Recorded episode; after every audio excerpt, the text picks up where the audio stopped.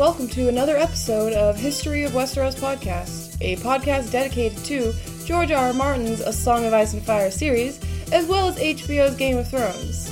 Today, we are discussing the Battle of Fire. Dun dun dun! We're huge fans of all five books, obviously. I'm sure you knew that by now.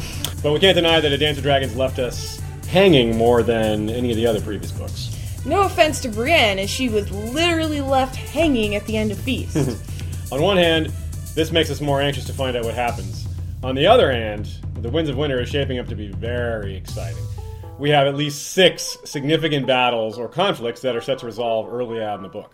We have Aegon the Sixth and the Golden Company at Storm's End. Mm-hmm. Cersei's trial by combat, We have Daenerys in the Dothraki Sea with Khal Draco. the fallout from Jon's Julius Caesar treatment, the Battle of Winterfell, aka the Battle of Ice, and the topic of this episode, Battle of Fire, aka the Battle of Meereen. Uh, so today we're not really the history of Westeros, more like the future of Essos. As an aside, we called the Battle of Winterfell the Battle of Ice, and it might seem a little silly to call it that because the real Battle of Ice it might happen in this bo- in the Winds of Winter as well. And of Yeah. course, we're talking about some sort of invasion from the others. yeah. uh, as frozen as Stannis and his men are, we'd have to think that uh, the others could do something far worse than uh, just a heavy snowstorm. But today we're in Slaver's Bay, which is a much hotter place where there are many relevant chapters have been read by George at various cons. yeah, we've collected what we know about these readings uh, that pertain to the situation at Meereen, and we've analyzed them to death, as we usually do, history of Westeros style. So if it isn't clear by now, this is an extremely spoilery episode, mega spoilery. you Yeah, I would say uh, it's probably the, s- almost certainly the most spoilery episode we've ever done. Well, the Ariane sample chapter was equally, but this has more sample chapters. So yes, I and- suppose. and it hasn't right. these haven't been actually published or just read at conventions. Yeah, so that's it's, also uh, true. It's uh, it's a little bit different, but but anyway. Um, I fully respect anyone who doesn't want to uh, be spoiled, that wants to keep these things a surprise. Um, but uh, you know, and of course, some of the material may change slightly, but you know, some of us just can't. We just Yeah. can't wait. Um, all, all but one of these readings were summarized by people who were there to listen to them. Uh, so the content should be taken with a grain of salt, as people can make mistakes. The one exception is the first Victarion chapter, which we have the exact text of because it was recorded and posted to YouTube, and someone uh, transcribed it. Well, about half of it, anyway. Yeah, well, ha- yeah, half of it is recorded. Um, and we'll have a link to that in the, uh, the description for this video um, and in the description for the podcast, so you can find that for yourself if you haven't seen it already. Um, it's only fair to mention that some of these details could change when the book actually comes out. Because we've been through this process before with Dance and with Feast. We were you know anxiously awaiting those for several years, we saw the same exact process. Um, but the but since we have been through this before, I can also tell you that these changes tend to be fairly minor. Um, maybe he words something differently, small detail here and there, nothing major for the most part. Uh, so we expect that this, what we're telling you today, will mostly remain the same in the book. In other words, Um, as he said, we've included the links to all the chapters discussed in the com. Um, we're to have it in the description on YouTube as well as in the Facebook post. So if you're listening on iTunes, you just head on over to Facebook or to YouTube to find the links, or do some googling yourself. Now, George isn't to give us massive spoilers at these convention readings, so expect this to be really interesting and fun, but don't expect to have any huge plot points or revelations come out of it. Um, we don't want to, you know, make you uh, expecting that and then have you disappointed. But there is a lot of really cool stuff in here. Don't, don't let me, uh, don't let me dampen the mood at all here. And personally, I don't read Song of Ice and Fire to be shocked or surprised, although that does happen, and it's fun when it does. Uh, those things are nice, but you know, if you're spoiled on a few events and details, you're not going to be spoiled on the prose, the brilliant descriptions, or the way you're, you way, way you'll actually feel when you get the book finally in your hands for the first time, or, or ebook, or whatever, Or ebook, whatever, yes. whatever medium you happen to uh, digest it in. Um, so, if there's one thing, one caveat to that is there's one thing that that perhaps I regret having been spoiled on in previous books, and that's finding out who the new point of views are. Mm-hmm. But there aren't any new point of views this time, at least mm. not in these He chapters that we're talking about. not planning on there being any new point of views. Period. Besides the prolonged epilogues. That's true. So, He may change his mind, but if that's the case, we haven't mm. learned that yet, and it certainly does not affect mm. what we're discussing today. So, So, the Battle of Meereen involves parallel uh, Tyrion, Barristan, and Victarion chapters. And that these group chapters, you know, are there's, there's three point of views that we're viewing the battle through. That's by itself pretty noteworthy. If you compare it to the Battle of Blackwater, we also have three point of views there, but Davos is one of them, and he's out of action fairly quickly. Yeah, so this is kind of this is potentially um, something bigger than we've ever seen as far as battles go. Uh, speaking of Blackwater, by the way, they spent fifty million dollars on that episode, season two, episode nine, and that was half of the season two budget. Yeah. And if you think about this one, uh, as we go through it and we describe what's happening, of course, there's going to be dragons in this one. That's already Yeah. a huge. Yeah, uh, I mean dragons expense. on pyramids. There are dragons on the the big pyramids. You know, the, this the landscape. I mean, the wildfire is stunning, and they had to spend, but dragons on periods. So, for anyone who's been bored by Meereen, you should keep it in mind that what hmm. what this will look like on TV. And I could, I mean, I could definitely see them going over fifty million for this battle. It's going to be huge. It's really exciting. So anyway, yeah, like she said, anyone who's been bored with Meereen before, that ends today. By the end of this podcast, you will feel differently about that. I'm guessing. I'm going to go ahead and bet on that. But before we get to the new information, it's important to backtrack a little, keep track of what's happened at the end of Dance with Dragons, um, refresh ourselves on what those characters were doing, so it all kind of makes sense, and, and you don't need to go back and go, wait, wasn't he doing this or that? You know, we just good. It's important to recap. So we'll start with Victarion. Yeah, Victarion's orders from Euron specifically are he wants to get Dany and her dragons. But Victarion plots betrayal, and he intends to do to Euron what Euron did to him many years ago, which was steal his woman. Not that Daenerys is even Euron's woman, but he will steal her before he even has her. He has a plan to blow the horn, but I mean, we're not so sure that he has thought this through after you know after that point. Like you blow it, uh, how you know how are you going to make her like you? Bunch of things. How, tons of stuff he hasn't considered. Blowhorn. Yeah, that's it. Step one, below step two, Yeah. step three, mm, profit. Yeah, profit. Um, but something very peculiar happened to him, Victarion, at the end of his final dance chapter. When Moqorro does whatever he does to Vic's hand, the point of view stops, sort of, and the chap, but the chapter continues.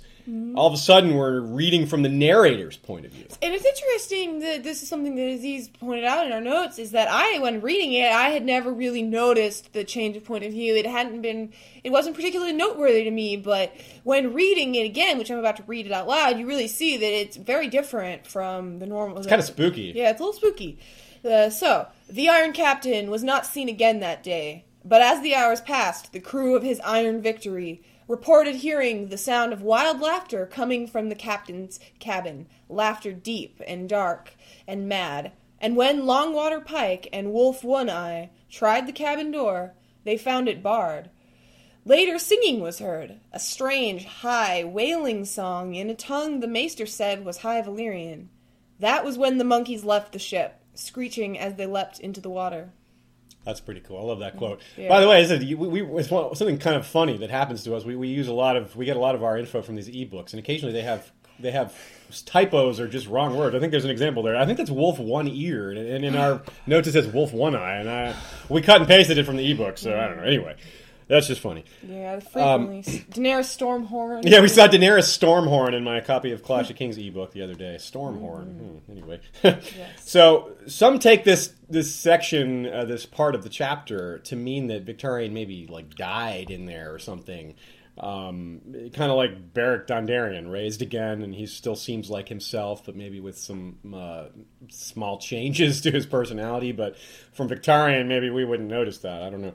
Um, but a vision that Dany sees way back in the house of the Undying kind of backs this theory up a bit.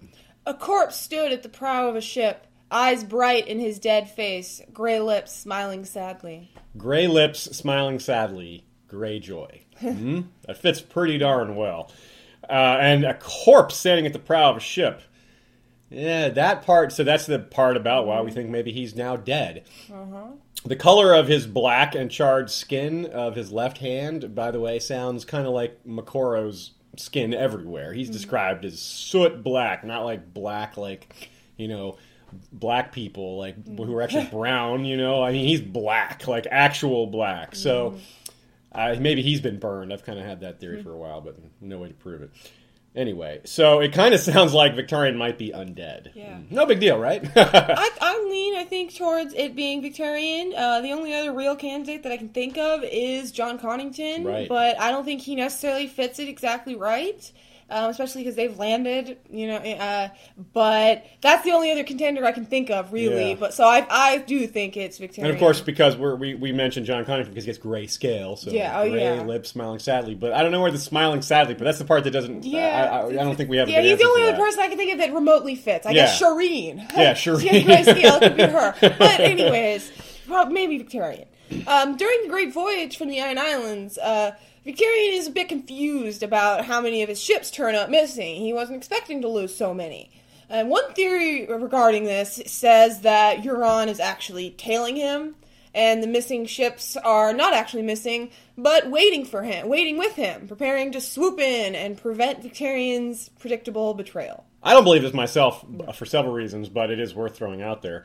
Um, if Euron could get that much of the Iron Fleet to turn on Victarion, he doesn't need Vic at all, I would think. But uh, he could he could just taken the Iron Fleet over there himself. Um, The counter argument to that is that he might need Victarion's presence for some other purpose to do the dirty work. Yeah, uh, Euron, Euron may consider Victarion better than him in terms of leading troops directly into battle. I'm sure Euron thinks of himself as superior in general, but Victarion has a lot more experience with this particular sort of uh, engagement in battle in general. Um, Euron's more of a planner, and he's a good fighter too. But Victarion's the like, you know, the the big champion guy that everyone rallies behind. So he Glories in the battle. well. he certainly does. But it also could have something to do with uh, him wanting, you know, Victarion to take the heat, maybe the, the dangerous. You know, that's kind of the same as saying the dirty work. But it also could have something to do with the Dragonhorn. But the other thing, though, is that Euron is also at war with the Reach. It's highly likely, more likely, in my opinion, that he's directing this himself and not following Victarion. I think I, he's got to be going for Oldtown and Highgarden and being down in the Reach. Yeah, I, it's really hard to imagine him starting a war with uh, the Reach, which is far more populous than, than And not being there. and then leaving. Yeah. Yeah, that would be kind of silly. But it's a theory that people have, so we throw it out there. Yeah, so yeah, just in case you were one of the people entertaining that theory, we wanted to address that. So, uh, Euron uh, most likely realizes that Victarion plans to betray him. After all, uh, he seems to be much smarter than his brother, and uh, he seems to know his brother pretty well as well. Um, he's probably prepared for this eventuality. He probably suspects it's going to happen. He does seem to need Dany, though. Um, he he does intend to take the Iron Throne, and I don't think that he can just take the Iron Throne himself as a Greyjoy. I think he would need more legitimacy than that. So a Targaryen bride might really help that. Um, bottom line, though, uh, Euron is quite cunning, and he's not going to be outflanked or outthought by his brother Victarion. I just do not see that happening. Victarion's just not the doesn't have that kind of brain power. Um, I think he's foreseen much and planned quite a bit. But one thing that Euron could not have foreseen or planned around is Moqorro, who is the wild card. Wild card. Wild card. First of all, there are some who think Moqorro is Marwyn, but I think this is impossible. Moqorro seems to be well known to note, noteworthy people such as Benerro, who's the high priest of the Temple to R'hllor in Volantis. There's a whole sling of a whole rather whole slew of exciting titles. He's supporting Daenerys. He is supporting Daenerys. Um, he hasn't exactly told Victarion this, but the Red Priests are clearly allied with Daenerys. Uh, they they think um, she's Azor Ahai. This is some sort of manipulation ha- is, is likely here, but we, we're not really exactly sure how it's going to come. Uh, Something that hasn't yet happened. Um, yeah. Yes, um, but how will Moqorro actually impact Euron's plans? Uh, Moqorro tells us in Dance that the horn must be claimed with blood. And so perhaps the horn had already been bound to Euron, and Moqorro is going to change this. Because maybe, you know, Euron, he, he, he could he could see that Victarion wouldn't blow the horn himself. He knows better than that. He can see that. But he his plan likely hinged on Victarion not realizing that he needs that he needs to claim the horn with blood himself. Uh, Moqorro might have ruined that plan, but perhaps Euron has another trick up his sleeve. Yeah. Um, Moqorro says the horn must be claimed by blood, uh, she said. Surely Euron knows this. It's written on the side of the horn in Valyrian glyphs, apparently. And at the end of the chapter, Moqorro asks Victarion if he should bleed him. Claim with blood, if he should bleed him. I don't know if something related to that. Vic says that the dusky woman will do it for him. Uh, can this can something be done with his blood? Can the dusky woman or Moqorro even be trying to get some of his blood to manipulate the horn somehow? Uh, remember, King's Blood is we've, we've all heard about the value of King's Blood. The power Yeah. of King's Blood comes up in numerous places through throughout the series uh, with different people involved, different types of magic involved. Mm-hmm. But this is a common thread throughout all of them.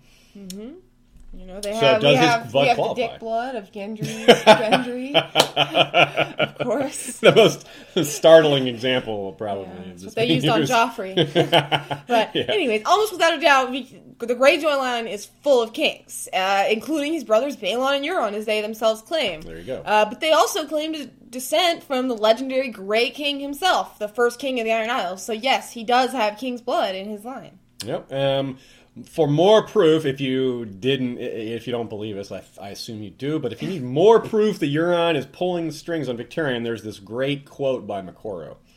I have seen you in the night fires, Victarion Greyjoy. You come striding through the flames, stern and fierce, your great axe dripping blood, blind to the tentacles that grasp you at wrist and neck and ankle, the black strings that make you dance.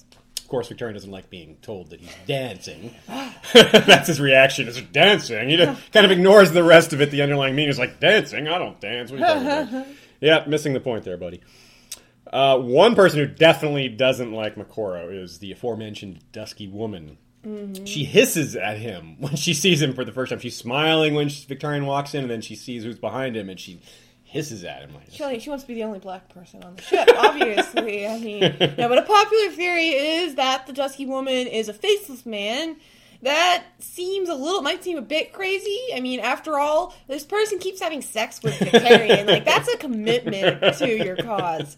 I'm also doubting that a faceless man would lose composure like that. Um, and, and we see from Arya's chapters how well, they, how well they train their reactions. And I can't see a reason why she would want to show that reaction, which could maybe be the counterpoint, but why would she want to lead on that she doesn't like him? So, yeah, it seems like a real reaction. It's an uncontrolled, Yeah. like, "Whoa, I didn't expect to see you I- or so, someone yeah. like you." I think faceless man is I would is not not, not what's the case. I agree. But- I agree. It was worth mentioning, and we know that Euron had a faceless man Yes. uh, before, so um, it could be. He no, keeps one on retainer. person. Yeah, he on retainer. It's uh, he's he's super. He's a lot richer than we thought. uh, so Moqorro hints a bit that the dusky woman, in fact, will kill or is killing the captain when he says the following quote: "Your death is with us now, my lord. Give me your hand." She's standing right there with us now, as the quote says, and we know that all of Euron's gifts are poisoned. Victarion himself says that line, or thinks that line several mm. times. Euron, all of Euron's gifts are poisoned. In this case, it might be literal. The maester, the young maester who was treating his hand, seemed perplexed by how his hand wasn't healing properly.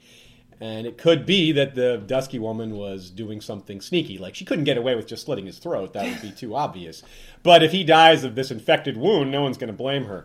Remember Why, does, that. why do they want them to die though before he blows the horn? Yeah, that part I don't to, she wants him to be uh, close to death so that he blows the horn and then does, goes for the last thing. You know, I don't know. But Or, or perhaps that Euron needs him to be dead, but he couldn't have foreseen Moqorro being there. So it's Dusky all. woman could be acting on her own accord. She's like, I fucking hate this guy.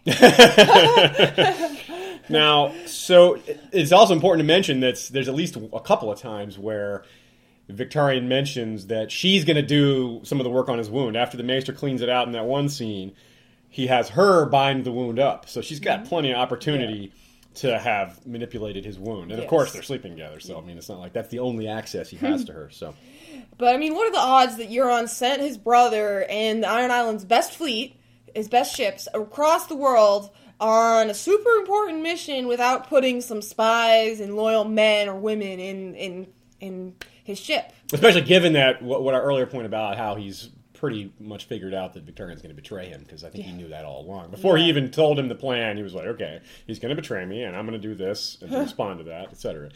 Um, but what something peculiar, uh, Victarion wanted to kill her right away because he's you know he realized, well, this came from Euron. I don't want her because all of Euron's gifts are poisoned. But he just doesn't. He just doesn't kill her. Uh, he just that's the way he thinks of it in his own mind. He just doesn't. Yeah. So she could be loyal to Euron and not a faceless man, of course. She could just be some agent of his. Um, that seems a lot more likely to us. But, yeah, you know, Yeah. we got to throw up all the possibilities. You know, a lot of people characterize Victarion as a dumb brute. But they seem to ignore some complex psychological issues that Victarion has regarding women. Um, I mean, among other things, but Yeah. you know, Euron. But uh, doesn't that know how to- man doesn't know how to laugh. I mean, that's that's an issue right there. yeah, that said, Victarion is, is very subject to manipulation. Uh, Euron seems to be an ec- excellent manipulator, and so choosing a female spy is pretty clever for Yeah. you know go for for Victarion. Yeah, it's, and I uh, mean, nice in A. Dance with Dragons, Victarion is already seeing her as enough for him in terms of having female companionship. hmm He just wants a woman to love him. he wants to love and be loved. That's all he really wants. Behind He's a- that, he's a lover, not a fighter. Behind that, He's a lover and a fighter. yeah. he's both. He just doesn't know he's a lover yet. now, like I said before, Euron certainly did hire a faceless man already. That's how he killed Balon, and he may have even paid for it with a dragon egg. Uh, this could be the same faceless man. Um, so if it is that, we've we've kind of connected those dots. If not, well, you know, we didn't. Uh-huh. So take your pick: faceless man, other magical type control conspiracy, or you know, just Euron knowing his brother really well, manipulating him, or maybe it's both. Know, it could be both. All right, now moving on for Victarion. Tyrion has just snuck away from slavery thanks to the chaos caused by, you know, his master, the yellow whale, a very funny guy, Yeah. contracting the pale mare. He was the yellow whale and the pale mare. so many mares, Yeah. and so many animals rather. So many animals. He makes lavish promises to the second sons in the form of massive rewards, and he signs his name to documents proving this. And that's the price for him to join the company, and Jorah and Penny join with him. Yeah. Uh, so now to Meereen and Sir Barristan. Uh, in the Kingbreaker chapter, the Shave Pate explains the Yunkish motivations with seeming perfection. He kind of lays it all out for us, and for Sir Barristan, who's not the most astute political guy. Um, but unlike many others who are or were uh, bad at intrigue, Ned Stark, Barristan fully recognizes his own shortcomings and takes advice from those we he recognizes as aware and relatively trustworthy. Now, why is Skahaz the Shave Pate so trustworthy? Oh, well, that's because he uh, has pretty much opposed everyone that Daenerys has considered an enemy, and he's committed to it by, you know, getting people killed and joining the Shave Pate movement in general, really marks him as someone who's changing the old guard. So he if Daenerys' cause is lost, he's toast himself. So he's an ally, if not by circumstance and true loyalty, by necessity. So Yes. So I mean, even a man with no taste for intrigue like Barristan, he does recognize this. Mm-hmm. He realizes that he yeah, he can trust the Shave Pate. he doesn't need it doesn't need to be too complicated to realize that this guy's life is depending on the same things his is. So Skahaz, what he says, he, he tells essentially that after e- executing Admiral Groleo, the Yunkai had six hostages. Three of them were King Hizdahr's kin, who have been returned. Daario, Jhogo, and Hero remain captive, and how convenient that is. yeah, the Shave Pate calls this a sham. We agree. Uh, I mean, he returned the hostages returned are Hizdahr's kin, and the other three are Dany's like top people, basically. Like, hmm, he couldn't have balanced that out a little bit, and it was kind of blatant. Uh, Skahaz believes that Hizdahr will balk at the killing of the dragons. That's what the Yunkish are demanding. Um, Hizdahr is going to, by balking at this, it allows him to buy some time. It'll make a show. It'll make him look like he's loyal. It's kind of a show of of showing loyalty to Daenerys. Saying, "I can't kill her dragons. I can't do that." Um, but Hizdahr, of course, if you recall, he wasn't. He didn't hesitate at all when Drogon came out, uh, attacked the fighting pits there, and he was screaming, "Kill the dragon! Kill the dragon!" So that's kind of inconsistent. Um, but also, the delay allows the Yunkai to use uh, as an excuse to execute one or more of the hostages. You know, that way they can get rid of Daario or Hero or um, Jhogo. Uh, the sham can continue as Hizdahr can now claim because they're executing more hostages. He's like, oh, now I have no choice. I have to kill the dragons, or Dany's other beloved captains will be killed. Oh, woe is me! What choice do I have?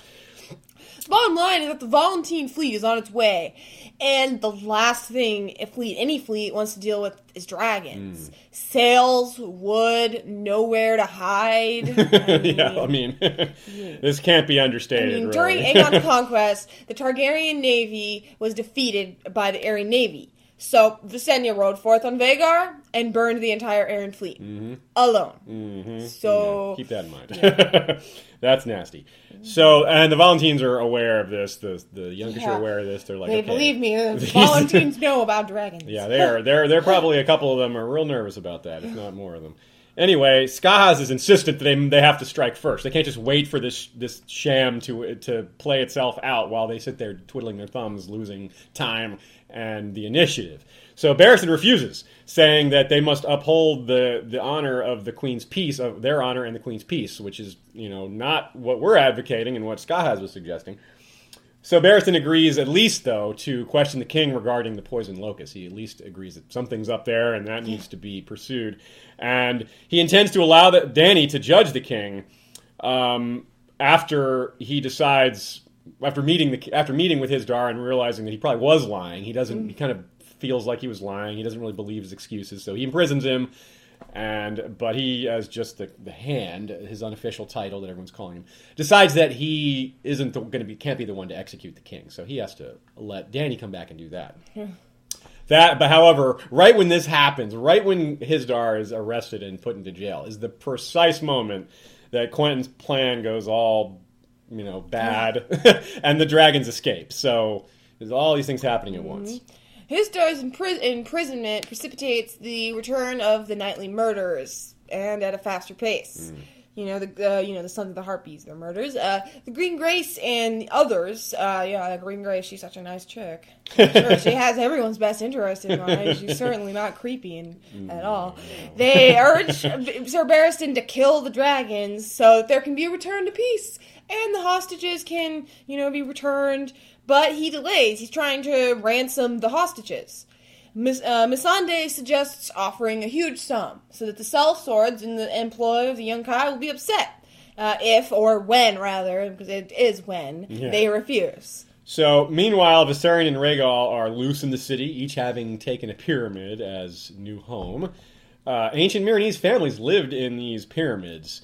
Uh, so the hostile dragon takeovers, it's a new term, hostile dragon takeovers, did cause a few casualties. That's a good band name, yeah. the fighting pits have been filled with animals uh, at Sir Barristan's command so that when the dragons roam for food, they have an easy place to go and get some and not have to cause any extra destruction, kind of minimize the danger, or rather the damage that they're doing throughout town. So, the Yunkai responds to the ransom offer? Oh, just fling plague infested corpses over the walls. This, of course, means that war is unavoidable. In fact, war has begun. hmm That's pretty much the start. Like of you're flinging, you're, you're flinging the plague into the city. yeah, right? that's, that's not a that's something you do to your friends or your people that you're trying to build peace with. ah, so now that's the the background. That's the setup. Um, that's basically what happened at the end of Dance of Dragons. Now let's get into the actual new material, the actual sample Winds of Winter chapters. The length compared to Blackwater seems to indicate at least six to seven chapters. Blackwater was six. Uh, with the number of point of views in mind alongside that, this is definitely looking like an extremely epic battle. I mean, it already is an epic battle Yeah. based on what we know. To be clear, we have five confirmed Battle of Fire chapters, and we can take a guess at there being one or two more chapters due to the length of Blackwater. Compare, uh, you know, comparatively, it seems like it makes sense that there would be at least at least equal amount as Blackwater. So we can assume there's probably one more chapter.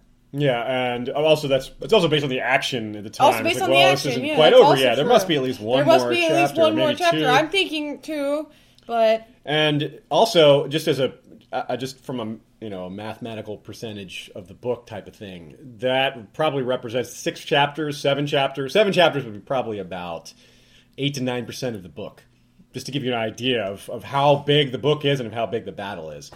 um, so we're able to guess effectively at the chapter order based on partly on how the action unfolds.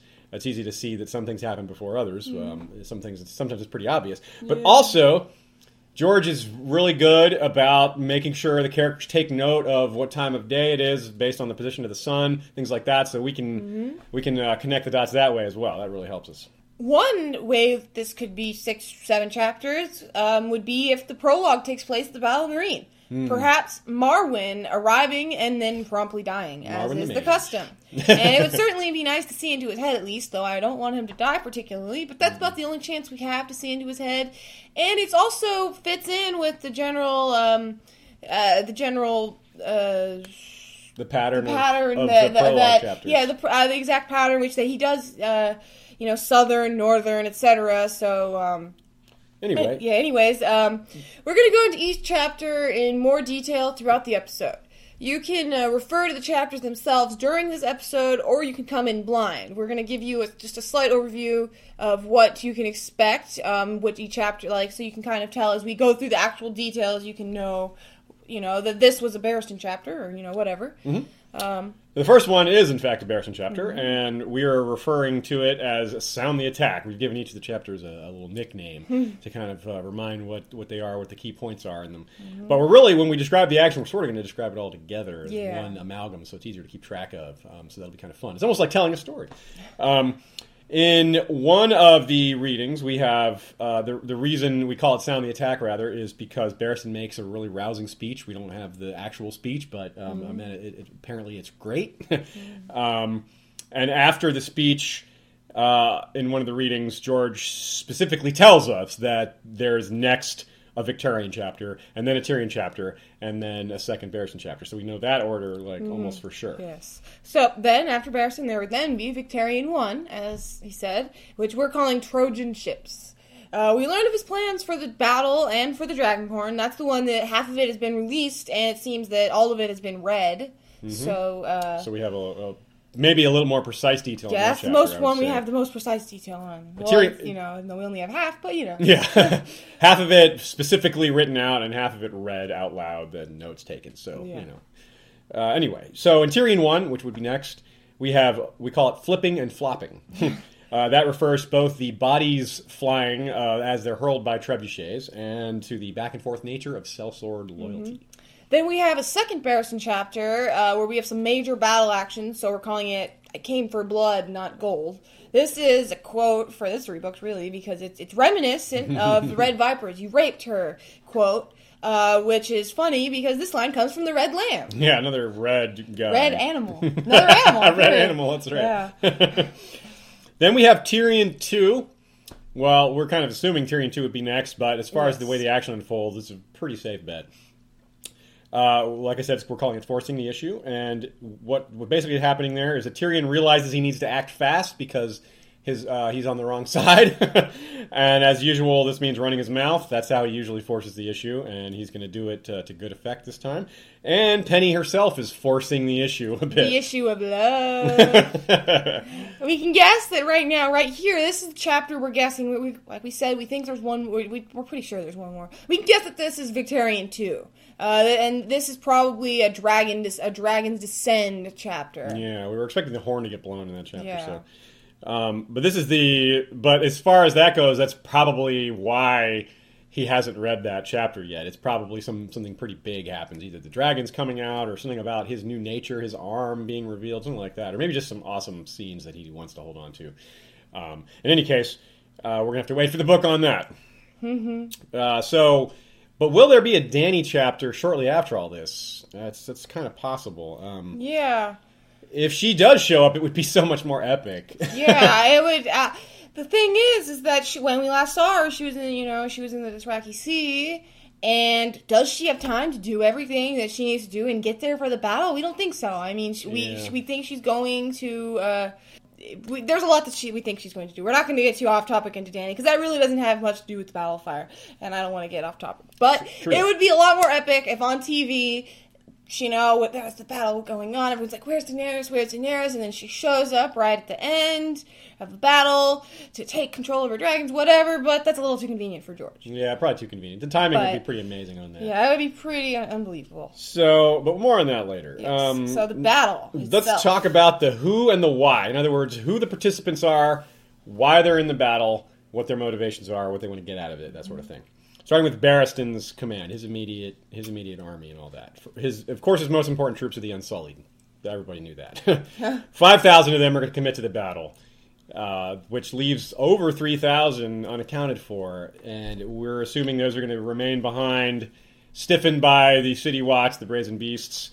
Um, they're left behind to make sure nothing happens inside the city, to make sure it holds, and to be a last line of defense if the attack fails. Now, of course, the Brazen Beasts, like I said, have are not in Shave Pate's command anymore. They were Hizdahr removed the Shave Pate from command and put in another of his cousins, and more nepotism. but Shave Pate claims they're still loyal to him. Um, but also note that the Son of the Harpy could be causing great problems if there aren't sufficient loyal soldiers to keep them at bay, which is why it's very smart to leave behind 3,000 Unsullied. Um, no doubt, like, they would aid the besiegers if the opportunity arose. Screw the Harpy. Yeah, screw the Harpy. Uh, and then, of course, there are the Shave Pates, uh, men, you know, who shave their heads to signify their loyalty to Daenerys, that they've left behind the old ways uh, of Ghis, which long involved dramatic hair. Really, I can't wait to see all those. yeah, it's like horn, like, horn shaped and like into animals and stuff. Oh, that'd be cool. That sounds kind of cool. Yeah. Yeah.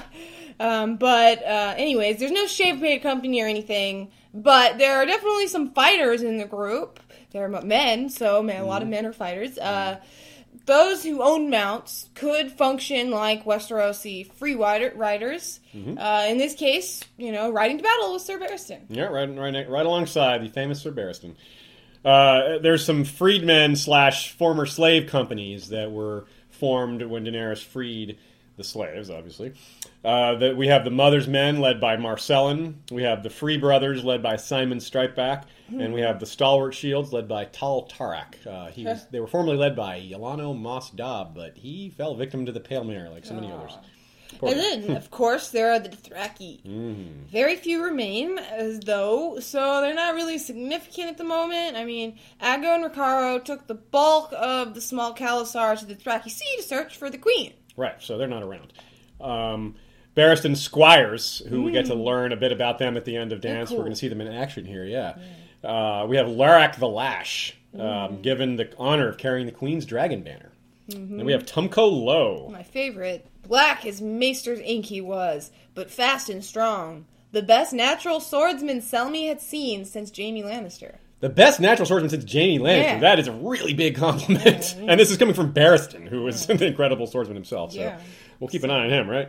Um, and then there's the Red Lamb, a ferocious Yeah. Lhazareen, unusual amongst his normally peaceful culture. Yeah, he seems to be pretty quotable. Um, we're really looking forward to reading his dialogue. He's the one that, you know, said that I came for blood, not gold. Yeah. uh, so far, we've listed people whose loyalty to Dany can't be doubted. Their motivations don't really need to be explained. They're loyal to Dany, and that's pretty much it. the rest of the players in this battle, however, are not so certain. Yeah, I mean, we'll start with the pit, the pit fighters. I mean, we're reasonably sure that they can be trusted, and Barristan does think the same. Dany is the one who freed them, and if her side is not victorious, the best they can hope for is enslavement, and many would be tortured to death. Yeah. Uh, many are loyal to Hizdahr as owner of all the fighting pits as well. He's kind of their employer in a sense. Um, and indeed, we're told that uh, Barristan is kind of hearing them yelling uh, as they kind of yell out a battle cry, whatever. More of them are yelling out for Hizdahr than for Dany. So take that, take that for how you will. In any case, though, they're only about two uh, to two to three hundred, not two men to three hundred, two two to three, two hundred to three hundred. to be clear, we're not that like what a great us estimate we had.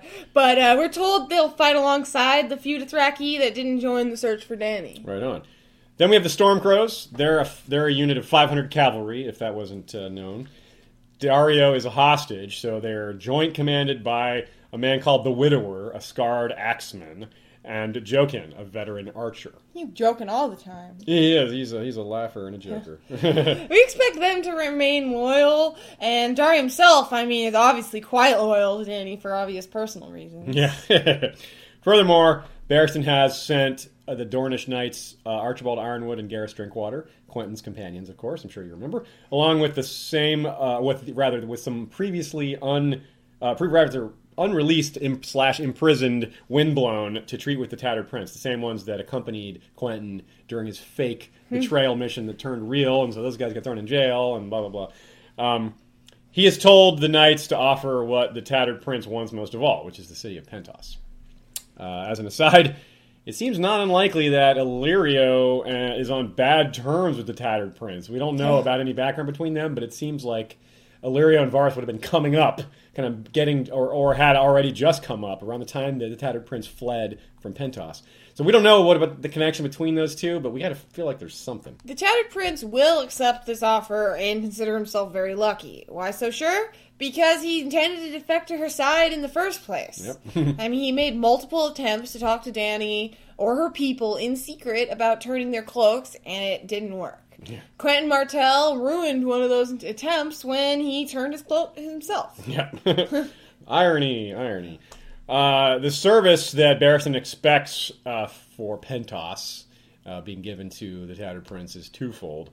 The first, of course, is to bring Pretty Meris and Caggo Corpse Killer and all those other colorfully named Windblown and their 3,000 men over to Bar- uh, to Dany and Barristan's side. The second is to rescue Daario, Hero, and Jhogo. Presumably, they would use their feigned loyalty to get close to the hostages and then make their play for rescue. Then they'd join the battle immediately afterwards. Now we have other sellsword companies, of course. Uh, the probably the biggest unnamed one that we've learned a lot about is the Second Sons. We know they flipped to the Yunkish side not too long ago, and they conned Dany out of some extra wealth on their way out. Yeah, But Tyrion, Ser Jorah, and rapidly changing circumstances uh, are pushing a Brown Ben Plum to, you know, consider reflipping his. He has like 500 some odd cavalry back to Dany, despite his fears that she'll kill him in the Volantene fleet. yeah. That's the big, the big wild card that's bothering him in general. Yeah. Uh, the Long Lances are a group of 800 cavalry, and we don't really know much about them. They're sort of the odd man out as far as all the sellsword companies, as far as getting mentioned. Their commander even is apparently kind of a mumbler when he's talking, so I kind of, I guess it's kind of fitting. Uh, Uh-huh. They sh- are probably loyal to the Yunkish, but they're sellswords. They could change sides in the middle of the battle if you know if they're not like wiped out first or something like that. Um, so, Then they're the Company of the Cat. I like that name. yeah, 3,000 men commanded by Bloodbeard. Also like that name. Bloodbeard. Bloodbeard wants to sack Meereen, and he wants to reap huge rewards. This the kind of witch that he just not he wouldn't get from Dany. She doesn't want to sack a city, really. Yeah. Uh, he'd all he also hates the Tattered Prince, as he and his men fought on opposite sides in a recent campaign. Yeah. On top of all of that, Bloodbeard, I mean, he's specifically the man who threw Groleo's head at the foot of the throne. Hmm. So that means they're highly unlikely to switch sides. Barristan specifically wants to kill him. Yeah. and he tells Dany never to trust him. So as long as Barristan is com- commanding them, definitely they're not switching. Yeah, and yeah, even with. Dany, they're definitely pretty much not switching. hmm It seems very doubtful. They're, they're, they're, even though they're a sellsword company, they've really committed themselves to the other side for a lot of reasons. Um, now we have the slave soldiers and related allies to the Yunkish. Uh, there's the Ghiscari legions, who are a quality cells, uh, rather they're quality slave soldiers, unlike some of the Okay. other ones we've seen. They're not necessarily no match for the Unsullied, but they are more numerous at least. um, we also have all these minor lords with anywhere from we're told twenty to two thousand soldiers, anywhere in between. There's the herons, the girl general, the little pigeon, the perfumed hero, uh, and other such completely unintimidating ridiculousness, etc. There's also a hundred elephants with towers and archers on the back. There's a corps of Ca- Qartheen camelry. Camel warriors. That sounds cool. Yeah. And then we have the Tolosi slingers, who we see them in action a bit, practicing with their lead balls. And Tyrion mentions how badass they are. All of these guys are really disorganized, though. I mean, the Yunkish and their allies had besieged Astapor prior to this, as we know. And when the Astapori sailed forth, they sallied forth, I mean, uh, it caught the Yunkish completely by surprise. Uh, only the disciplined and prepared sellsword companies, in tandem with the legions from New Ghis, turned the tide. Yeah. This will probably turn out to be foreshadowing because the same thing is going to happen, uh, most likely. Now, whether or not the Iron Fleet is truly an a- ally for Dany, they're certainly an enemy of the Yunkish and their allies. Yes. Here's a good quote. Yes. The noble lady was a tub of a shit ship. as fat and wallowing as the noble ladies of the Greenlands. Her holds were huge, and Victarion packed them with armed men. I do like the tub of a ship yeah, that's kind of line. cool. I always do. Uh, but not just the noble lady. Uh, the Iron Fleet's best fighters are all stuffed into fishing boats, merchant cogs, and other very mundane, unthreatening vessels. The idea is to allow the warships under the Yunkai to board, as they normally would, to inspect their holds, etc. Uh, you don't approach a city under siege by land and sea unmolested, like, you know, Yeah. by air. You're not counting on that specifically. the hidden Iron Man would burst forth and board and board the enemy vessel and take control of it. Trojan ships. There you go. Presumably, they do this as many times as they can while overwhelming the others with uh, with the new ships plus the uh, real Iron Fleet, which will uh, arrive sometime after the second wave. Uh, yeah, like a Trojan horse navy. So we have um, then we proceed to then they'll proceed to land and assault the slaver armies on land. Victarion, with the weaker part of his men but the stronger part of his fleet, is waiting a predetermined length of time to join the battle, and he's giving the Trojan horse ships the time to do their job. And of course, he has Dragonbinder to think of. Uh, Moqorro might have some kind of impact on the battle. Uh, he we've yet to see a red priest in a pitched battle. Melisandre was not at the Battle of Blackwater, but she stated with no uncertainty. Of course, she's always confident, but uh, she stated with no uncertainty that she had she been there, Stannis would have won. Uh, we're not sure what exactly what she. But Remember during the battle at the wall, she just incinerates Orell the Eagle. so like she's clearly capable of doing some stuff in the battle. so- Moqorro would definitely want Dany's side to win. So uh, Moqorro may not be more powerful than Melisandre, but he has been much more accurate with his readings, Yeah. his interpretations of his accurate. readings, especially. and he did the burned hand thing to Victarion. So as again, wild card. Wild card Moqorro. um, his loyalty to Dany is, like we said a few times, is pretty much unquestionable. Um, his superior, Benerro, the uh, head priest, head red priest at the Atlantis, seemed to have a ze- what we call this is a new term. I like this: a zealot's confidence that.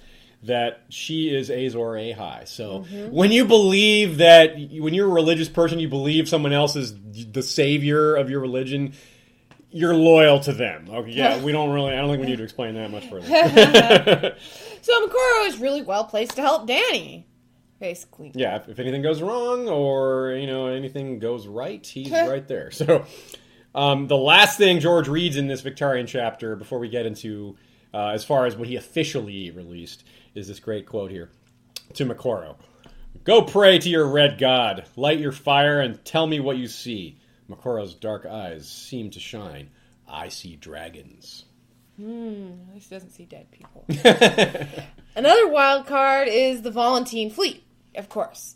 It's much larger than the Greyjoy fleet, even with those that he has just capped. I mean, Victarion sees it himself when they're in port of Atlantis.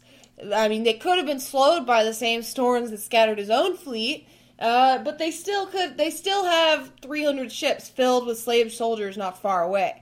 Victarion's plan involves getting in and out before they arrive. He wants to get in and out, grab Dany. Yeah, snatch and grab, standard, you know, no problem, right? It's actually, of course, it's quite bold, um, worthy of the Ironborn, I'd say.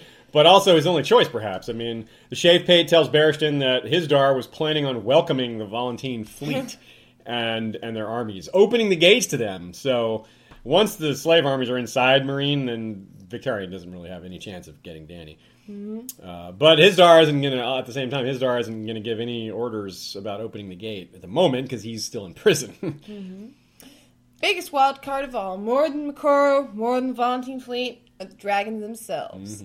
They could attack the Yunkish, they could attack Dany's people, they could do both. They could burn the ships, they could just scare people off just by coming near. and this is before the horn is blown. After that, it, it'll either get better, better or worse. Or um, and at the point where the battle is basically getting ready to start, or just after, it's kind of unclear. Um, they are patrolling the skies above the city, catching these plague infested corpses as they fly over, as they flip and flop over and through the air. The dragons burn them in midair like they do in the, those fish in that scene at the beginning of season three. kind of like that, except they're doing it to corpses and catching them and eating them in midair. So Also a cool hopefully we get to see that on TV. That is cool. Yes. Um, I wouldn't think that that's too dark or gory for Game of Thrones. No, I don't think so. It's just a dragon eating a dead body. Yeah, a bunch of dead bodies. A bunch of yeah. so, all right, let's let's let's think about now for a minute how all these varied forces and armies how they're arrayed, where they're at when the battle starts, basically the layout. Meereen is basically surrounded, uh, though it took some time for the Yunkish and a general, yet more commentary on how disorganized they are. It's kind of one of those too many chefs spoil the soup kind of deal. Um, and there's uh, so it took some time for them to, to kind of surround the city. There's also the the refugees who a lot of mm-hmm. them who are plague victims either are already plague victims or are soon to be because they're surrounded by plague. So they kind of form a bit of a neutral zone. The yunkish were kind of keeping them near the city at a distance kind of throwing stones at them slinging at them arch you know shooting at them keeping them from mm-hmm. leaving. So Dany's kind of forced to deal with it. Yeah, I mean, Dany couldn't bring them inside, and no one wants to go near them, but the Yunkish prevented them from going elsewhere. And that's purely to cause problems for Dany and her armies. They're, you know, you could say they're leveraging her sympathy, which, I mean, obviously she has sympathy for people. Yeah, so they're like making it's kind of puts a strain on her resources, I bet. Um, so yeah, so we can kind of consider them a bit of a neutral zone. No one wants to go near them, so the battle won't. They won't probably be much of impact in the battle at all. Now we also have, of course, we just mentioned the trebuchets flinging corpses into the city. There's six of them active, and they each have a nickname. Yeah. We also have dragons flying above. They're not hurting any living people yet. They're just hanging around, flying around, making things interesting, intimidating everyone. and then we also have slave soldiers that we mentioned all over, many more on the way from Volantis. Then we have the Yunkish allied sellswords in reserve. Barristan expects these to counterattack when he charges, much as they did in Astapor. The and then of course finally we have the very unthreatening fleet that's approaching, and that of course is filled with Ironborn. And of course, once they land, they're going to do their sneak attack thing on the slavers and their ships, and boarding, boarding and taking over as many of those as possible. All right, now we can get into the actual action of the battle. Actual action. Barristan's men gather in the large market square beside the western gate. Uh, he perceives that some of the men fear the diseased corpses. I mean, who wouldn't fear with that? Yeah, but scary. and he and he perceives that many of them are facing their first battle. He addresses them with confidence, giving them. Of course, he does. He's been in plenty of battles. Mm-hmm. Uh, he gives a speech to lift their spirits. Uh, we're looking forward to seeing that speech ourselves, reading it ourselves. He's wearing his new Queen's Guard armor, and he's riding Dany Silver. How nice! Mm-hmm. Uh, as he thinks a symbol of her presence will boost morale. He no doubt cuts an impressive figure, and along with his reputation, uh, as he makes for an inspiring leader. I mean, no doubt the story of him slaying Khrazz in single combat has spread, and that helps because not like people there know about his his escapades in Westeros. Really. Yeah, I've only heard that he's. They know that he's he's he's, he's a good fighter, but Yeah. they don't know that he went and saved King Aerys, you know himself. They don't know that. They don't know about that, but they do know that he just killed a, a famous pit Yes. fighter 40 years younger than him in Yeah. one-on-one combat. So that definitely is going to give him a little credibility if he didn't already have it. Uh, of the speech itself, we know very little, but we hear it's particularly excellent, so we have that to look forward to. Uh, he thinks to himself that a leader should never speak of defeat before a battle because you never know when the gods might be listening. And we hear that Lord Commander Gerold Hightower, the commander of the King's Guard many years ago, is the one who told him that. While others, as we said, were showing a fear of death from whether from the corpses or from the battle, the Red Lamb claims to have no fear of death. You could say he's going like a lamb to the slaughter, as it will give him a chance to meet his people's God. He says, who's called the Great Shepherd, and um, this is something that I, I quite like. Is that he, he says he at that point he plans to break his shepherd's crook in two. While demanding to know why he created such a peaceful race in such a violent world, and I think that's something a lot of people can identify with. yeah. Mirri Maz Duur was the Lhazareen too, by the way. hmm That's right. So they have that in common. the charge, is the signal that Barristan has arranged for the charge. That because, as we said, there's a charge happening out of three different gates, so they have to have some sort of signal to unite them, so they know when to do it. And it's a fire atop one of the pyramids. I assume it's the Great Pyramid, the tallest pyramid in in, in town, but uh, that's not specifically mentioned. Uh, so while he goes out the western gate, other uh, forces are charging out of the northern and southern gates uh, towards the main Yunkish forces. He has his three squires by his side. Larraq is bannerman, um, while Red Lamb is charged with blowing his horn at certain key moments, either to cause advancing or retreating. Uh, the Unsullied are valuable and skilled troops, as we know, but even they can't you know march in formation through the gates and keep their ranks like that. So they need time to kind of filter out of the gates and get into formation. And Barristan's charge with the pit fighters uh, just behind is, is partly designed to give the Unsullied time to kind of form up and get and get into their ranks. Yeah, uh, and of course, uh, here's we, we mentioned that one of the ways that we see the chap we figure out the chapter order, in addition to what he, George actually said, is the time of day that we see. Here's an example where Barristan notes that the dawn will be upon them very soon. Uh, thus, it's still dark. He thinks that it'll be a dragon dawn. Dragon Dawn. Yes. That's cool. Meanwhile, though, out on Slaver's Bay, the sea was smooth and still, the sky bright with stars. Victarion, perhaps while Barristan is giving a speech, sends his men into battle as well, reminding Wulfe One Ear of their plan. He says, The slavers may shiver when they spy your sails rising from the sea, he told them.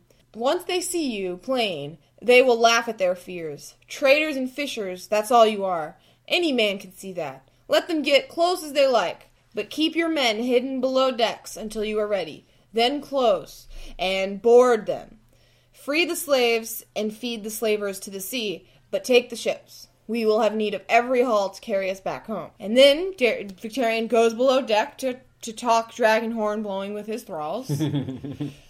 And then we have Tyrion, meanwhile, playing cyvasse with Brown Ben Plum, Plum once again. Hmm. Tyrion suggests they turn on the Yunkai and claim to Dany that this was their plan all along, i.e., that they had pretended to switch sides. The problem is that his the is that his plan to demonstrate loyalty to Daenerys is exactly what Barristan sent the Windblown to do. Free the hostages. That's what Tyrion's plan is, but that's already going to be accomplished. Someone thought of that already. Yeah. At some point, and again later, a second son tells Brown Ben that new ships are arriving. He ignores this, assuming that it's the Volantene fleet. Of course, there are ships arriving. The Volantenes are coming. But he's wrong. And soon enough, Sir Jorah then bursts into the tent and declares that a Greyjoy fleet is here. Around then, this is when Barristan and his men are actually riding out through the Western Gate. Uh, despite this experience, or despite his experience rather, he is nervous. But because of his experience, he knows the nervousness will vanish when time slows down in the chaos of battle. That might be an actual quote from the book. Barristan thinks that much of this attack goes against his instincts. Uh, they're charging into a larger force and both relying on sellswords to fight alongside him and to betray his enemies. That's the Second Sons and the Windblown, uh, respectively. But it's not that simple. And he doesn't yet know that the Iron Fleet has become a huge help, at least in the short term. Mm-hmm. Dany Sil- Silver is really fast, and Barristan riding it, he begins to outpace his squires and the Stormcrows. This pleases him as he intends to strike the first blow himself, before the widower, who also intends to do so, apparently. Yeah. He takes heart as he notices, as was foreshadowed, that the Yunkish forces are completely unprepared for this attack. Yeah. Soon they're only 30 yards from the Harridan, which is one of the trebuchets. I think it's the largest of the trebuchets. And he, before any sort of resistance uh, starts to form against them, so they've gotten almost to their target, and that's finally when the Yonkers actually start to do something. Uh, we're told that the sky fills with arrows briefly, and a Stormcrow, uh, a squire for the storm Stormcrows is killed. Barristan himself takes a bolt to his shield, and Larraq is hit in the chest, uh, but regains his saddle and keeps the banner held up high. Nice going. And then the red lamb blows the horn, as planned. Barristan looks back to see the pit fighters emerge from the city gates, making enough noise for ten times their number. He notes that one of them is bare breasted and wearing a python, even. What? Yeah, and he, he decides she won't live through today. yeah, I'm, I'm going to go ahead and uh, agree with him there. Their job is to intimidate while screening the Unsullied as they march forth. Yeah.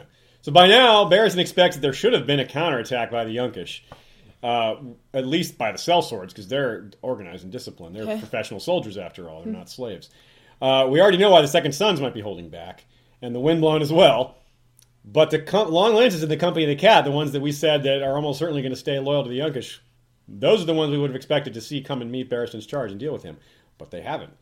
Uh, so it looks like the general disorganization, general disorganization, ah, disorganization that he was expecting uh, was actually even worse than, than he thought. Better. But or better for him, yeah. but we know the real reason is that it's because of the Ironborn having a arrived. Yeah, they've seized the Ironborn have seized several Yunkish ships, and others have put ashore and are attacking the Yunkai from behind. And so this is what the Company the Cat and the Long Lances are likely dealing with. Yep. But this is just the first wave of Ironborn. Back on the Iron Victory, Victarion is rubbing his own blood on the horn in an attempt to claim it with blood. that sounds really funny. My horn, mine. I'm gonna rub it on there with blood. I'm guessing it doesn't work that way. anyway, he also, um, you know, uh, finger bangs the dusky woman. Maybe with his new burned hands. Burning sensation for pleasure. Bad idea to have sex before a battle, he thinks. Um, You know, he goes back on deck and gives his men a rousing speech. I'm giving. I'm guessing he's not as eloquent as Barristan, but he's probably just as rousing. You know, to, to consider who his audience is, and he gets his men fired up. I'm guessing. Meanwhile, uh, Tyrion is going back to put on his armor while uh, Brown Ben rides off to consult with the girl general. Uh, many of the Second Sons are unhappy about being on the Yunkish side. Uh, Sir Jorah, obviously, would be chief amongst those. So then a man in golden armor, he rides up claiming to speak for Supreme Commander Gorzhak. But no one knows who the hell that is. I mean, who Gorzhak? There hasn't been a Supreme We don't know who Commander since Yurkhaz zo Yunzak was trampled to death while attending the fighting pits. Uh, this envoy commands them to attack the savages from the squid ships, but they call that silly. They can't run their horses on water. What are you thinking? Tyrion also thinks that in general it would be a terrible idea to fight the Ironborn. Like, yep, correct, Tyrion, and you're right. That was a terrible idea. So they tell the emissary that eh, they don't want to seem like cowards or whatever, and this this whole the whole line about riding horses on water was kind of just a way to kind of deflect. Um, but basically, they're just they have to come up with they come up with a better excuse, which is. Well, we got to wait for our captain to come back before deciding what to do. We can't just ride off into battle without our captain. He needs to tell us what to do. So they say they tell him that he's not happy about that answer. Says swearing that Gorzak will be angry with them. We still don't know who Gorzak even is. Um, Tyrion and Jorah are now even more convinced that they are on the wrong side. so Viserion, by the way, has now withdrawn. Uh, Rhaegal is still roaming the skies, eating plague corpses, I suppose. Um, but Viserion is withdrawn, so we're not sure what's up with that. Barristan is he's now very close to the Harridan, the you know the trebuchet. But uh, Ghiscari Slave Legion, apparently six thousand men strong, has formed up in front of it. They're six ranks deep and bristling with spears. Yes, like like porcupines. Like a hedgehog, exactly. the the bane of a cavalry charge. Uh, Barristan decides to veer off and aim for a weaker part of the enemy lines. Well, we named a bunch of uh, silly slaver lords before, so let no one be surprised when we tell you that Barristan picks one of them as the weak point. Uh, he goes for the herons, those ridiculous tall slaves mounted on stilts. I mean, come on, well, so ridiculous. So much. he believes dawn will blind them. There is how we know what time it is, basically. Yeah. And he cuts the head off the first heron he meets. I guess he had to reach really high for that. He's sitting on a horse, so I guess yeah, that helped. no, the silver, Dany Silver, knocks into another heron, and knock. He falls down and knocks three more over. Uh, That sounds kind of like dominoes. And, That would be a funny scene. I hope they have the herons. yeah, that would be if they have that on TV, too, that'll be a little, little comic relief there. I And then the red lamb catches the little pigeon himself, more animals, who begs for mercy while claiming that he will fetch a large ransom. And this is where the red lamb says, I came for blood, not gold. And that's where he, and then the little pigeon has his head smashed in by the red lamb's mace. Bam. Yeah. Blood apparently flies all over, getting on Dar- uh, Barristan's horse. Well, Dany's horse. So Barristan looks back to the gates again and sees that the Unsullied have had uh, have begun to march out and form up. He notes that he sees one take a crossbow bolt through the throat and fall dead, but it doesn't slow them down at all. They're Doesn't slow disciplined that and guy down. professional. He keeps walking. Yeah, I got to. He just gets up and keeps going. Um, so this is when Tumco Lho, the best natural swordsman he's seen since Jaime Lannister, points out the extra ships out in the bay. Uh, Apparently, he also has a good set of eyes. yeah, apparently, at least better than uh, Barristan. like Brown Ben, uh, Barristan's first thought is that the Volantene fleet has come, and he's kind of sad about that. Yeah, his heart sinks at the thought. He's probably like, "Oh, this is it. This is yeah, it's the end." and he has Tumco describe the banners to him, and Tumco responds, "Squids, big squids, like in the Bas- Basilisk Isles, where sometimes they drag whole ships down." Barristan replies, "Where I'm from, we call them krakens. and he exalts, thinking that they have the Yunkish uh, caught in between. He thinks of Prince Baelor Breakspear and Prince Maekar, who at the Battle of Redgrass Field were the hammer and the anvil, catching the rebels between them. And he thinks it's just like that, and he's just you know filled with excitement. Oh, my Greyjoy ally. so yeah, Barristan may not be thinking of them as allies soon enough, uh, but for now it looks good. You know, uh, we know what Victarion's really got in mind, so hmm, that could change quickly. Uh, so the last selection of chapter readings show us Brown Ben returning to the Second Son's camp, telling his men that they are ordered by the girl general to defend one of the trebuchets. Another nobleman rides up wearing armor with depraved scenes of which Tyrion approves. Uh, they must be having sex or something. Yeah, duh. for Tyrion to approve. yeah, it. think certainly. Um, he comes up swearing vengeance on the Prince of Tatters, which uh, is likely uh, because of the betrayal, planned betrayal that we mentioned earlier.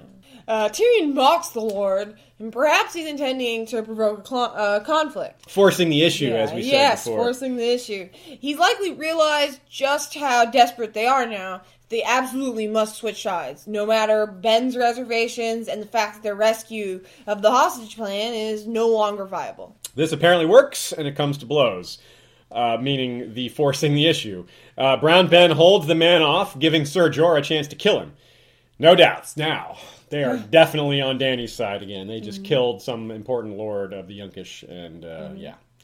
But so, anyways, it it appears that since this nobleman was he was bitching about the tattered prince, it seems the windblown have done their job.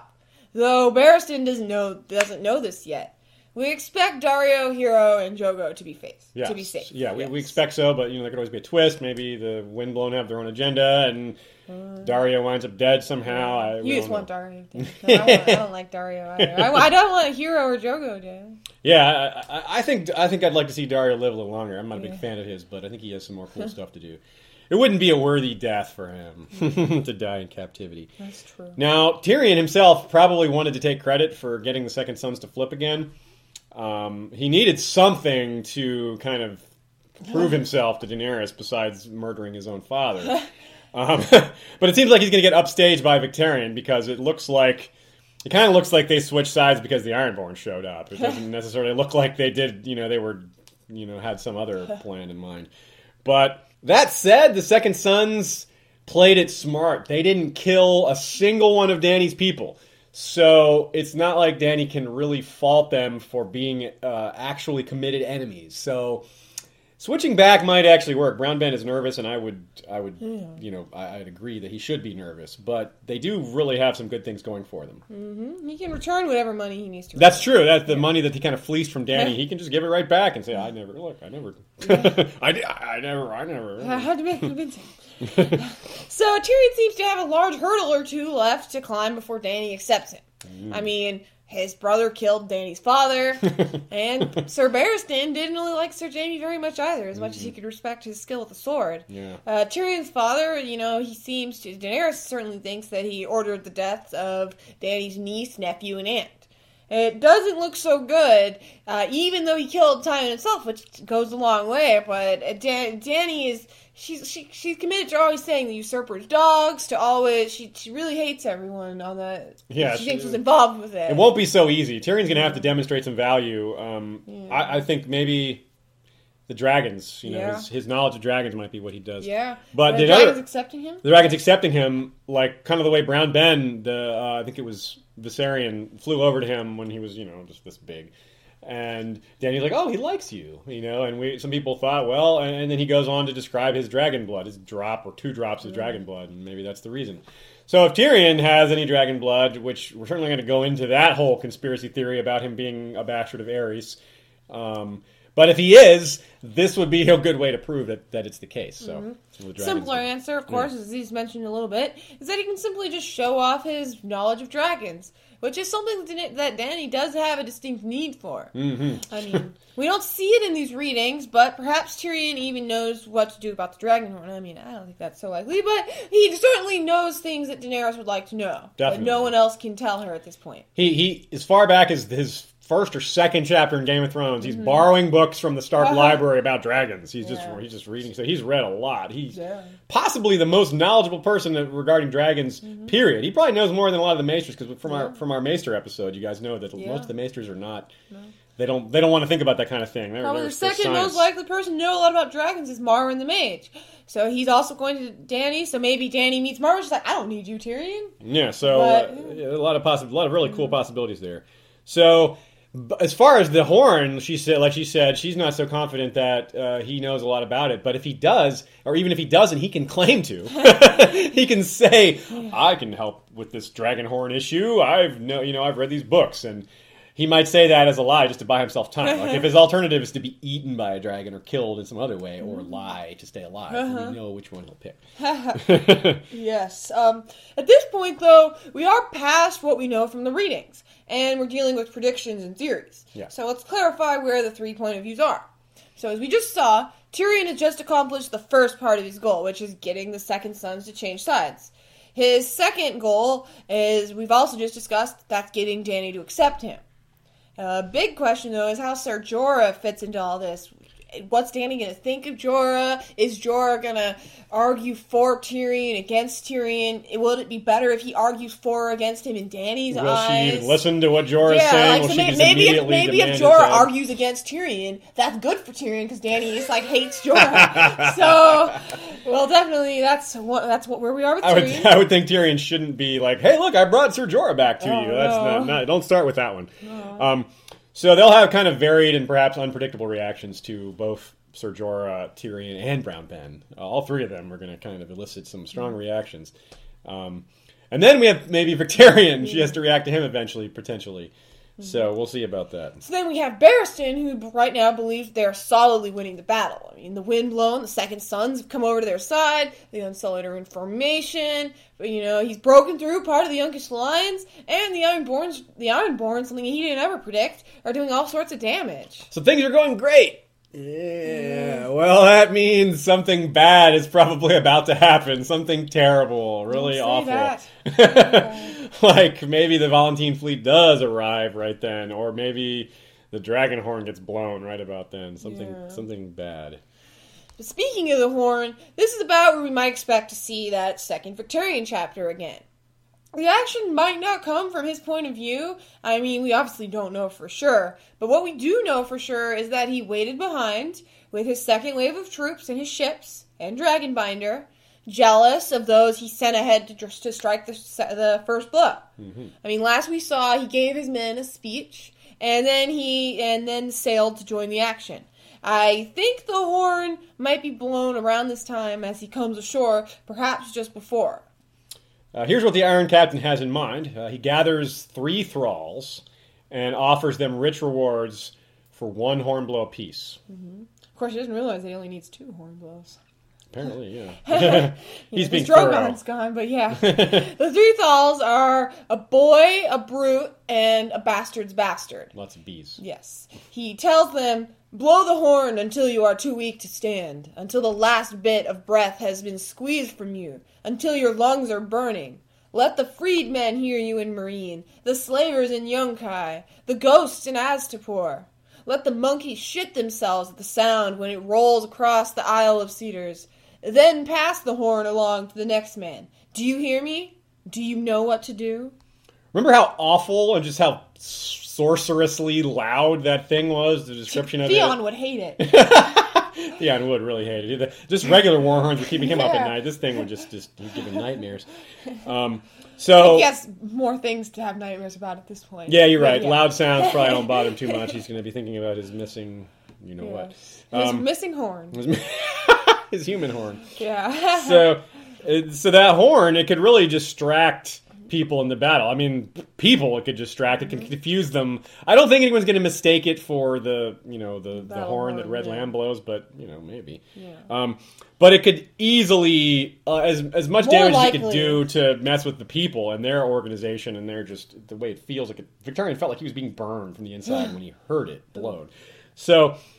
And Victarion's a tough guy. Like these are, you know, what is going to do to these other people? But think about the animals. The animals in the battlefield, like the horses, especially, could be freaked out by this. There's also the elephants and the camels, which we haven't even seen yet. Um, so that is just a you know a lot of opportunity for chaos Yes, there. I mean this could go it could go really well for the Ironborn. The Ironborn are not using any animals at all. Mm. You know, and the animals could cause chaos, and chaos could be their ladder.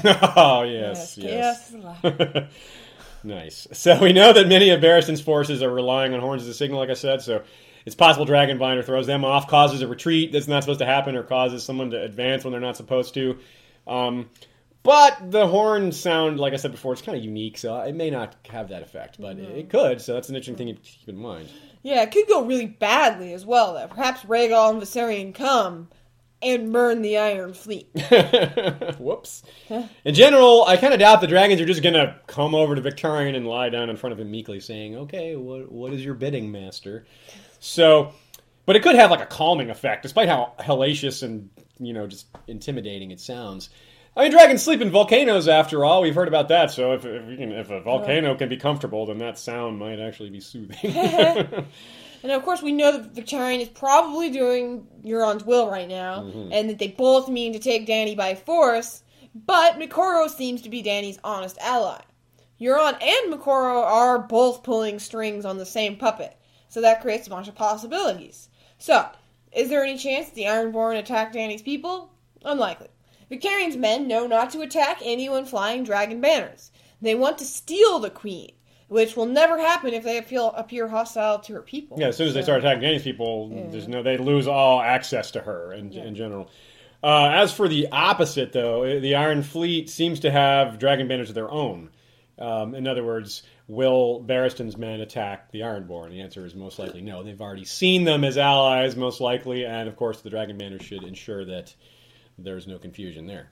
Um, and since he needs to snatch Dany and get away before the Volantene fleet arrives, uh, he's going to have a problem because she's not there. she's you know out in the Dothraki Sea, which until recently Victarion thought was a sea. um, and if the dragons are causing problems, though, by the way, if the dragons are just flying around doing all sorts of chaos, um, causing problems because the horns been blown.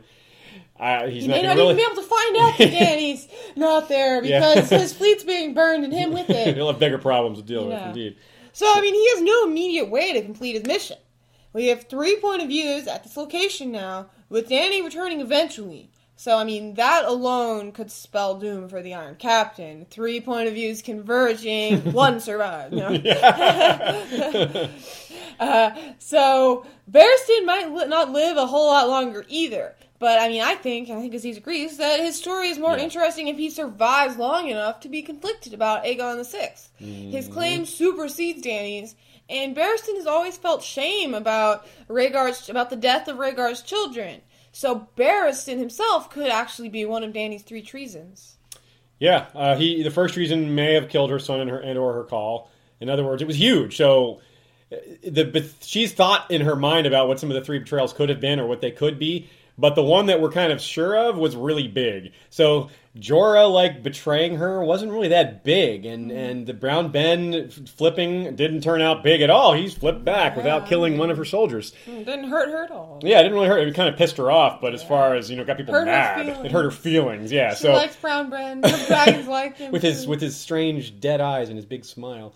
But but uh, so it seems like the something big has to happen as far as a treason, Mm-hmm. and you know as as unlikely as it is for Barristan to turn on her. Well, that would certainly That would be, the- big. at that would be the one time that he would maybe turn on her as Aegon. Yeah, and the other the other potential bugaboo there is bugaboo. I don't know why I use that word. Um, is that Barristan was in love with Ashara Dayne, and for some reason George threw that in his last chapters there at the end of Dance, pointing that out.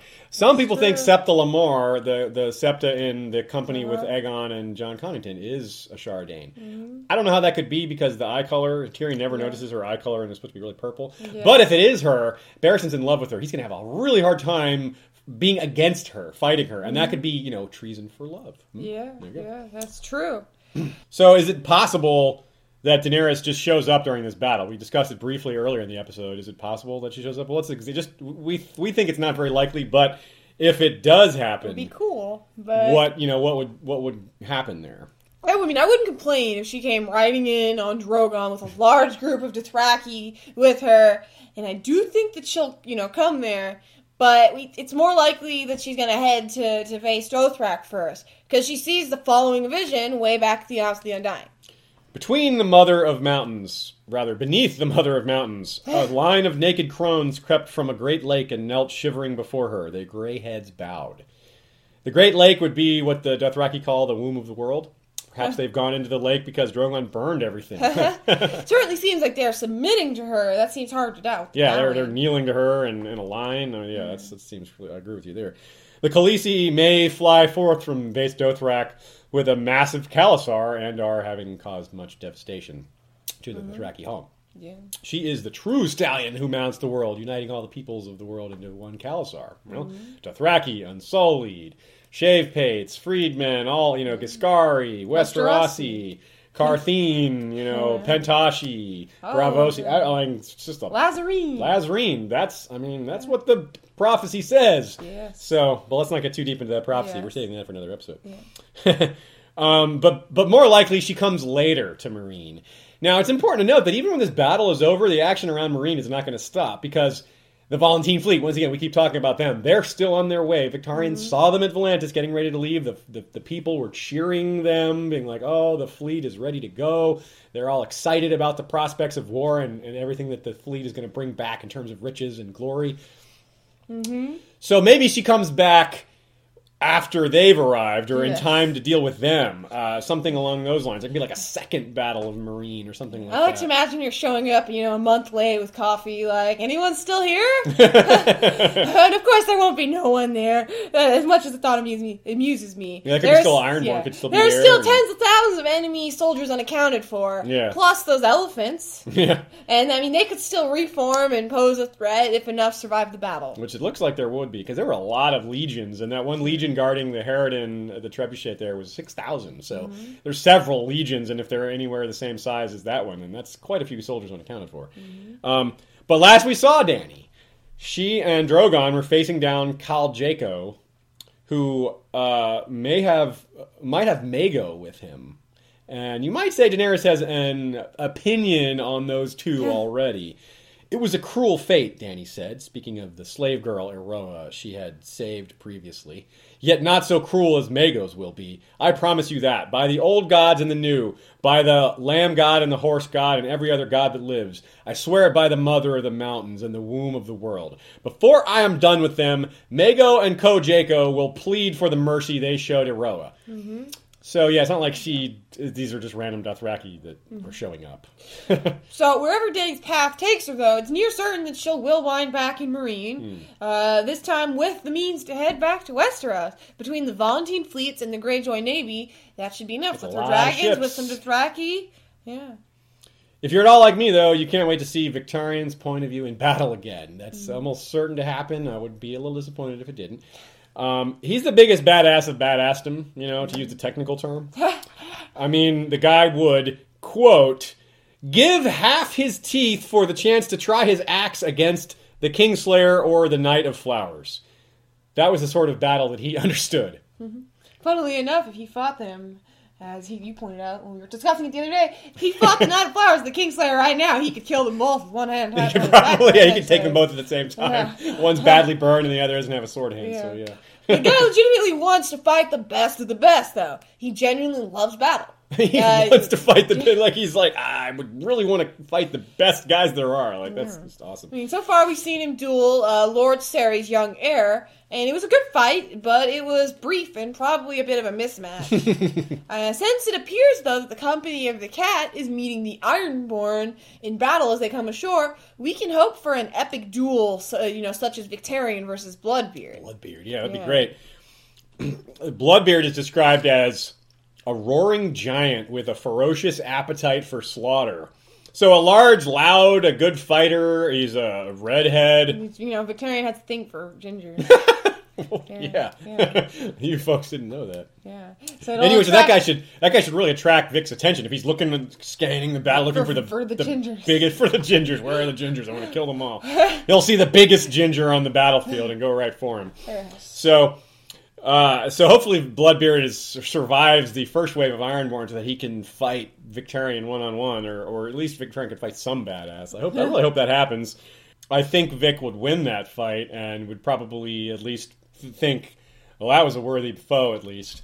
And maybe he takes a wound, maybe he takes a major wound, and that maybe reveals his nature. Like you get to see him come back like Beric did, and that would maybe prove our theory or disprove it. Um, if Moqorro has done more than affect his arm, you know, maybe he takes a mortal wound, and Mm-hmm. you know, Yeah, I mean, after all, though, pro- part of the prophecy apparently is that you know this is Benerro's prophecy um, that he says, uh, and her triumph over darkness will bring a summer that will never end. Death itself will bend its knee, and all those who die fighting in her cause shall be reborn. Mm, if he's fighting in her cause, I mean, I don't know how literal to take that, but Yeah. all who die shall be reborn in her cause. Yeah. That kind of sounds like what the others are doing, uh, by the way, Uh-huh. just uh, bringing back all these whites. They didn't die in their cause, but they died and they're bringing them back. So it's, the magic kind of overlaps a bit, a bit here. It's something we'll get into really- another well, episode. definitely, we're uh, like we said, our religion episode. That's what we were supposed to be doing, but we got caught up in other things. New uh, material always Yeah, supersedes material, old yeah, material. Basically, but our religion stuff will cover that. But there are some really interesting the the parallels between the red god between R'hllor and the the great other. So Yeah. to say. There's more in common than you guys might There's think. There's a lot in common. It's creepy. It is very creepy. So consider our earlier comparison to Beric Dondarrion and imagine Victarion going through uh, a similar event. Maybe he, maybe we actually see him die in his own point of view, and then see him wake back up uh, with Moqorro standing above him, you know, chanting some words or you know burning him again or something like that. Um, uh, just imagine that. It's kind of like it would be kind of ironic. The drowned god, consider the drowned god's prayer and how Victarion might come back.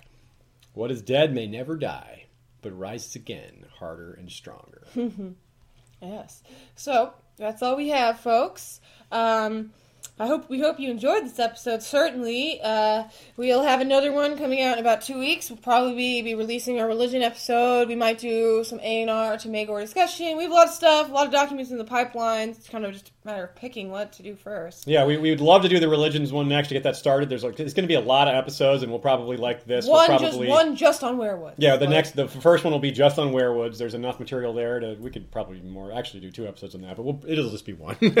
and uh, we're also going to do our episodes on the tournaments, which will be coming up when we get yeah. into the seven.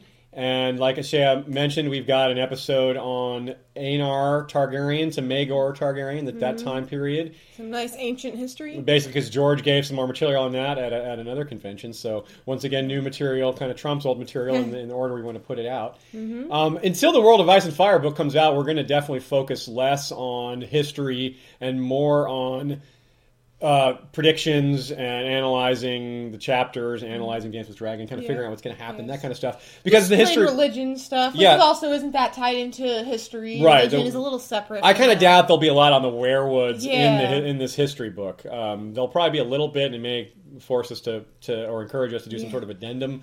But once the World of Ice and Fire book comes out, that's going to kind of turn our whole world upside down. In fact, in, in, a, in a good way.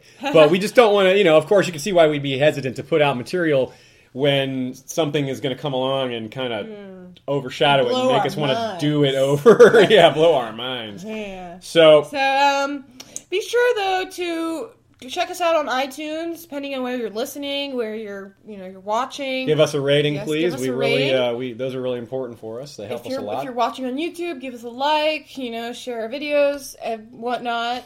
Um, be sure check out the actual sources on where we found the chapters if you're interested. Maybe you have th- maybe you noticed things that we didn't think were noteworthy. Particular shout out to Azador um, Yeah. from the forums Yeah. there. Be sure to me if you feel like it. Thank the people who, who they take the time to really take notes during these readings a lot of the times, and they they post it up for us, and they they do a good service. Yeah, so yeah, thanks to all those people, Mm-hmm. and for the people that helped discuss it to help us figure out um, what we were going to say. We, of course, a lot of this is conversations we have in the, prior to the episode. We figure things out and kind of make up our own predictions and and uh, kind of uh, chase each thread where we can take it.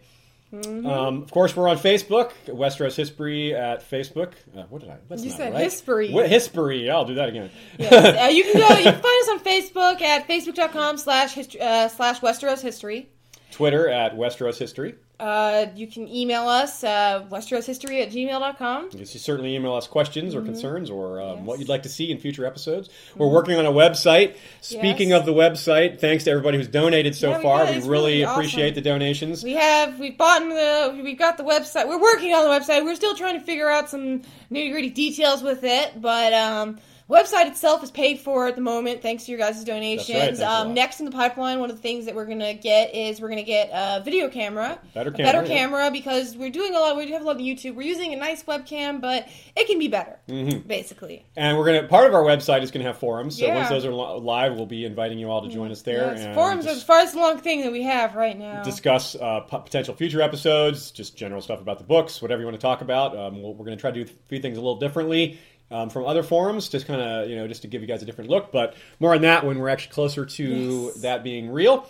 Yes. Um, So I think that's it. So I yes. guess that is about it, You know, everybody. rate it, Um, like it, donate, and you know, comment and tell us if you if you disagree, if you agree, whatever. Yep. Thanks a lot, right, guys. thanks a lot. Um, Where's your we'll Westeros see you next podcast? time.